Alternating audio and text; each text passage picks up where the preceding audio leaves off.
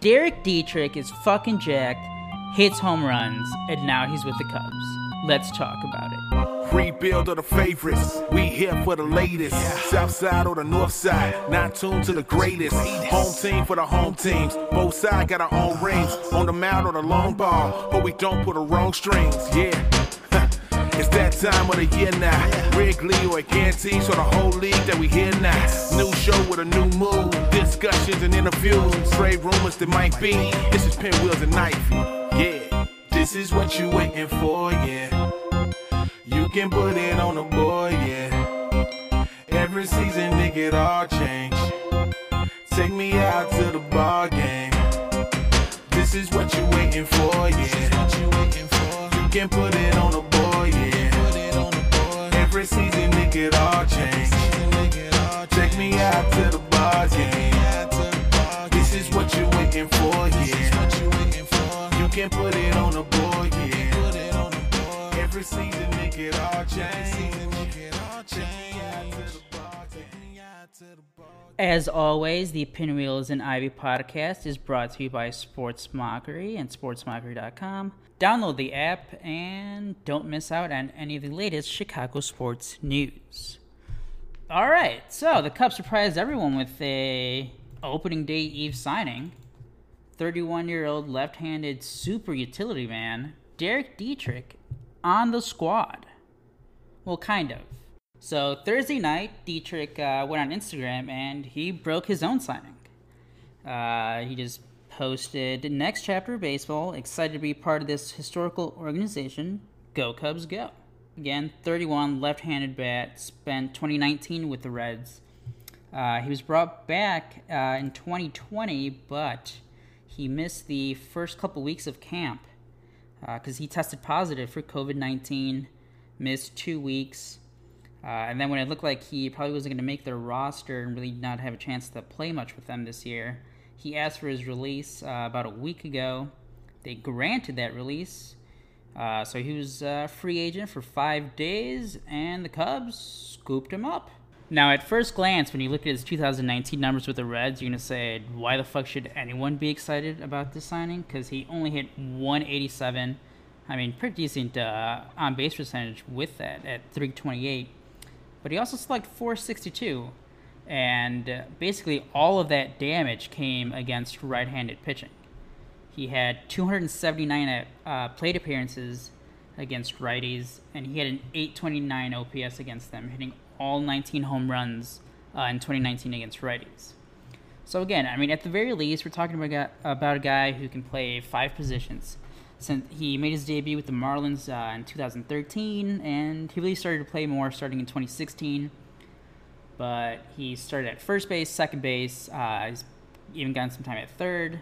He started in the corner outfield spots. Uh, so you're talking about like five out of eight positions that he can play at least average defense in. And when you're talking about a shortened season uh, like we're going to have in 2020, where there is no minor league to replenish your team, uh, you really just have that taxi squad roster. And uh, for the Cubs in, in South Bend, uh, you just want as many MLB ready guys or MLB caliber players that you can call up in an instant. Like we just saw on opening day Thursday, Juan Soto, a couple hours before first pitch, test positive for COVID 19 and he's out. And Nationals have to wait until he tests negative again. And every season you deal with injuries. But, but now you have the factor of uh, the coronavirus, where that's just going to randomize things even more. So, how does he fit with the Cubs? Right now, again, he missed, he's, he's behind. He missed a couple weeks with the Reds because he did come in late uh, after testing positive himself for COVID 19. Uh, so he's to start off. You have to think he's to be uh, in South Bend, just getting some live BP, maybe some simulated games. And I mean, there's some pretty good arms down there that he can look at. Uh, and then after a while, the rosters are going to cut down. And it's weird because you think, like, so the, ras- the rosters are going to go down from 30 to 28 and then 26 for the last month of the season. And you think, well, I mean, if he's not going to be on it right now, why would, we, why would he be on it later? But you also have to think that the, right now the Cubs are starting with three catchers and they have 11 relievers in the bullpen. Uh, I mean, once like after the first couple weeks, we might we might not see Phegley on there anymore, and maybe he's he maybe he just gets to that designated catcher on the taxi squad.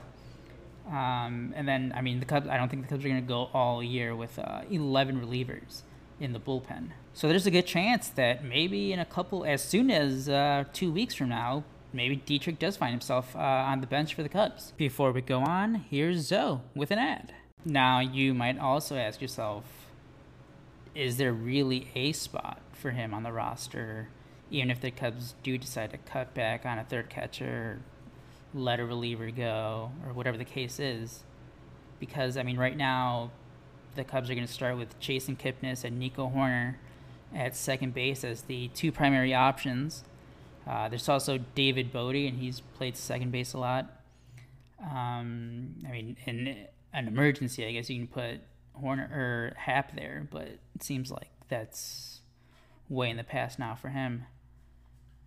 And I know everyone loves the Jason Kipnis story, the Glen Glenbrook North's greatest player, grew up as a Cubs fan, but I mean the numbers don't lie. For the past three years, Derek Dietrich has been better uh, against right-handed pitching, and again, that's why the Cubs got him. I'm guessing is just for one have that extra depth, a guy who can play a lot of positions.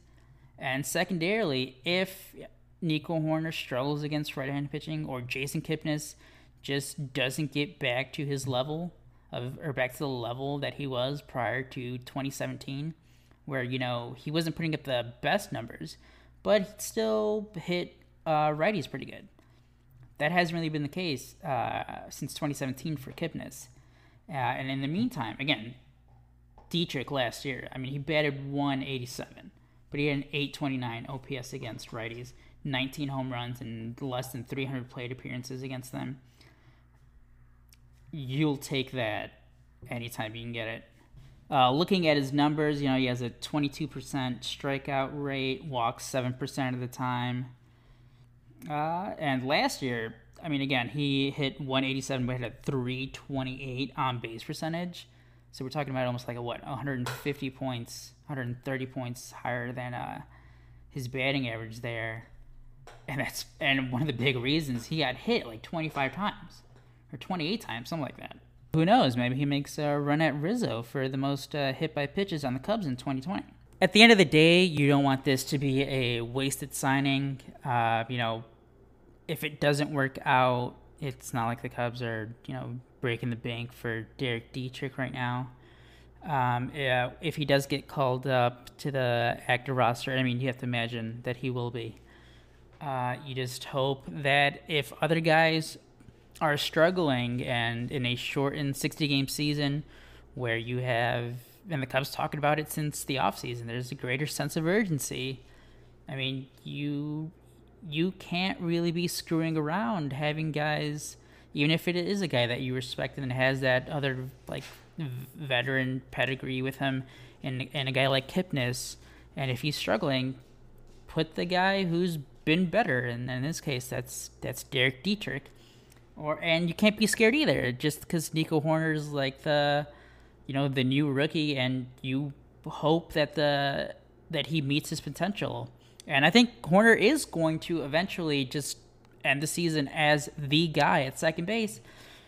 But during the season, if there's a stretch where he's uh, he's not hitting, or if you know Kipnis is also just struggling, put in a guy like Dietrich at second base, and really that goes for other positions too. Because I mean, uh, center field isn't, or I guess that goes back to uh, second base because there's also the thought of you know putting Hoerner in center field if uh, Happ and Almora struggle. Struggle, and if that happens, then you can have Dietrich at second base. But yeah, be smart. Obviously, he sucks against lefties, so there's no, he should never be facing a left-handed pitcher.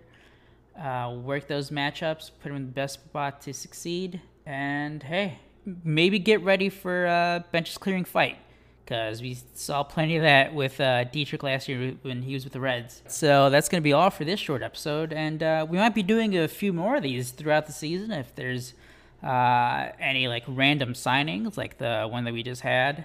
uh, maybe any uh, injury news, maybe something crazy happens in a game. Uh, and you know it's not Thursday night when we normally record. We might just hop on for a few minutes and talk about it with you guys. Make sure to follow us on Twitter at PinwheelsIvyPod. Subscribe on Apple Podcasts, Spotify, or wherever you listen to podcasts. We're probably going to be on it. And also, we might have some news. We're maybe going to test something out with Anchor and maybe some future ticket giveaways. I know it's kind of weird for 2020 because we don't know the whole fan situation, but maybe for the future. Uh, I'm sorry you didn't get to hear Zoe or Kevin on this episode, but they'll be back next week. And if you're interested in more of my ramblings, you can always follow me on Twitter at Aldo Soto21. Uh, and check out the blog at Sports Mockery. Write some Cubs, some Sox too. It's okay, White Sox fans. I don't, I don't shit on you guys all the time. So until next time, go Cubs. Rebuild of the favorites. We here for the latest. South side or the north side. Not tuned to the greatest. Home team for the home teams. Both sides got our own rings. On the mound or the long ball. But we don't put the wrong strings. Yeah. It's that time of the year now. Wrigley or guarantees so the whole league that we hear now. New show with a new mood. Discussions and interviews. Trade rumors that might be. This is Pinwheels and Ivy. Yeah. This is what you waiting for, yeah. You can put it on the boy, yeah. Every season, nigga, it all change. Take me out to the ball game. This is what you waiting for, yeah. You, waiting for. you can put it on the board, yeah. On boy. Every season, nigga, it all change. Take me out to the ball game. This is what you waiting for, yeah. You can put it on the board, yeah. Every season, it all change. Take me out to the ball game. Take me out to the ball game.